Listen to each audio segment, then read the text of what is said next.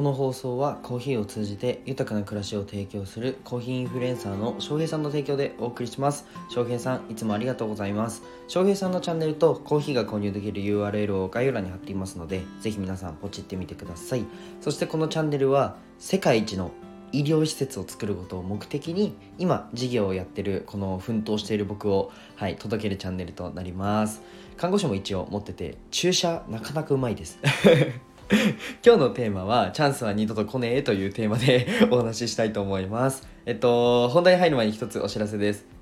音声の SNS で収益化するために必要なことをまとめた、えー、LINE を作りましたので、ぜひ友達になってやってください。あと無料で、えー、個人のコンサルを希望する方は、えー、レターにてよろしくお願いします。じゃあ今日の本題に入っていこうと思うんですけど、え今日はチャンスは2度も来ないよというお話をしたいと思います。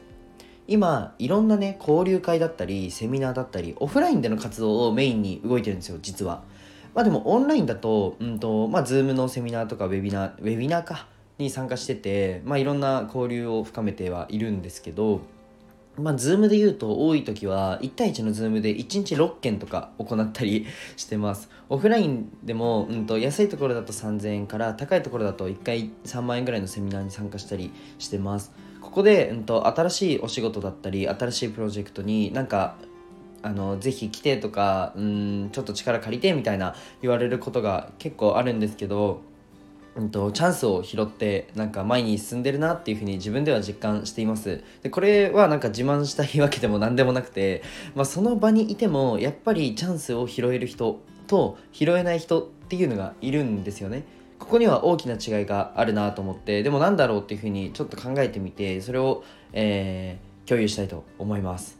なんかその一つのセミナーに行ったからって別に成功するわけではないしでも同じセミナーに行っても結果を出す人はいると同じ情報をもらってるのに。これって受け取り側の問題だなって僕は思ってて、まあ、この時にまあ結なんかね全員に結果を出させないなんて先だみたいな話がよくあるんですけどでも冷静に考えてほしくてこれって学校とか全部そうでなんか、うんと、学校も同じで例えば高校に例えるとその高校はじゃ進学校だとしますと。でも進学校だとしても全員東大に行けるわけじゃないですよね。でも授業は同じじゃないですか。看護学校も同じで40人入学してまあ最後生き残るの大体半分ぐらいなんですよ。僕の学校も46人だか4人だかそれぐらいが入学してきて卒業して看護師取ったの20人ちょいなんで半分はまあえっ、ー、と3分の1ぐらいじゃない4分の1ぐらい留年して4分の1ぐらいは、えっと、国家資格落ちちゃってってなったらうんと残りはまあ、受かってるよみたいな感じで大体半分なんですけどなんか割と、まあ、B2C この会社と個人の関係だとあんまり文句は言わないけど同じ仕組みを C2C 個人対個人でやった瞬間に結構文句言う母数増えるなと思ってでもこれって本当になんか危ないなと思うんですよ。でちょっと自分なりに深掘って考えてみました。で個人対個人だと割となんか責任を、うん、と相手に委ねちゃうことが多いなと思っててまあ、B2C だと会社に全てを委ねるっていう風なこともね、まああるとは思うんですけど、まあなかなか少ないなと。で何が言いたいかっていうのは、全く同じ環境でもチャンスを拾える人と、えー、拾えない人がいますと。この違いはもうアンテナと言い訳この2つだなっていうふうに思いました結構いろんな仕事やチャンスが目の前にあるなと僕は思ってて、まあ、僕はあんまり才能がないんでそういうチャンスは、えっと、がめつく取るようにしてますでこれはなんかじゃあ自分は割と悲観してるタイプだなって思った時になんだろうな。それを否定してほしいわけではなくてじゃあ悲観するタイプなら悲観するタイプであの取り柄というかなんだろうな。逆にそれがプラスに働く場面も僕はあると思うのでなんかそういったところを生かしてほしいなっていうふうに思います。なんかそうじゃないとなんだろうな。僕は結構がめつく、えー、じゃあ一つのセミナーに参加しました。もう全部手挙げるんですよ。なんかじゃあ200人ぐらいいると手挙げるのは恥ずかしいじゃないですか。でも質問した方が絶対有利なんで。うん、だし例えばここのスタンド FM も僕スタンド FM やってますっていうだけで、まあ、200人がえスタンド FM ってなんだろうって調べてダウンロードするかもしれないじゃないですか。なんかそんな感じで僕はなんかちょっとしたチャンスも逃さないようにえっと、生きてます。なんかそうじゃないと僕レベルのあの才能のないやつってうまくいかないんですよね正直。なんか皆さん考えてほしいんですけど多分一つのことを10時間やってそれを半年間毎日続けてください。それなりに結果出ると思うんですよ。でも僕はそれぐらいやっても空振りすることありました。なので全然僕なんかよりこのラジオ聴いてる皆さんの方が全然才能あると思うんですよ。なんか21歳で起業して独立してすごいみたいな思うかもしれないですけど全然すごくないんで。本当に全くすごくないんですよ僕僕なんて。でなんでこんな僕なんて僕なんてって言うかっていうと本当にそれだけやってきてもうバット振りまくって空振りしまくってなんかやっと1回当たったみたいな感じなんで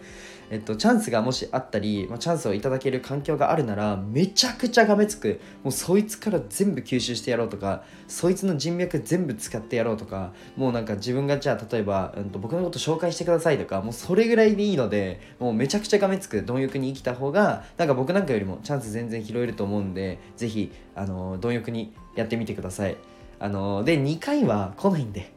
うん、同じ球2回くれないんですよ。なんかこれなんだろうな。結構残酷だなと思ってて。でもえっとなんか社会のなんか成り行きなのかなみたいな感じで考えることあるんですけど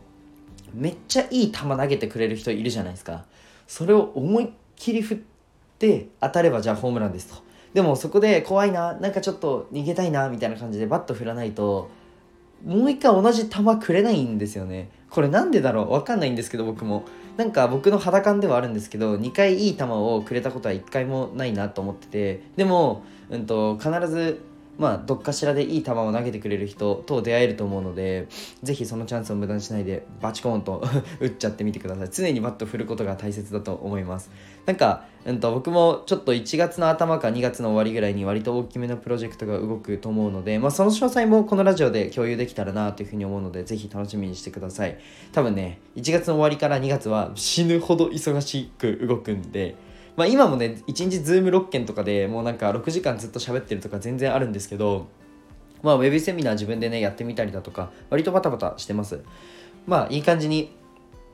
スタンド FM のね、ダウンロードしてくれる方、あの、僕1円にもなってないっていうのが事実なんですけど、あの、スタンド FM をいい感じにダウンロードして、最低でも1日3人ぐらいはね、ダウンロードさせれてるので、1ヶ月90人。でも僕目標1ヶ月100人なの。100人このスタイフのユーザー増やすっていうのを、あの、昨日だか一昨日言っちゃったんで、なんかそこに向けて、はい、日々また奮闘していこうかなって思います。まあ少しずつね、このアプリ盛り上がればいいなって思うので、引き続き皆さんもね、スタイフ盛り上げていきましょう。で、なんか、あの、 Apple Store のエンターテインメントの枠でスタイフがなんか50何位でしたであのショールームあるじゃないですか前田裕二さんメモの魔力を、まあ、書いた前田裕二さんのショールームより上だったのでなんかちょっとニヤニヤしました。別に僕が作ったわけじゃないのに。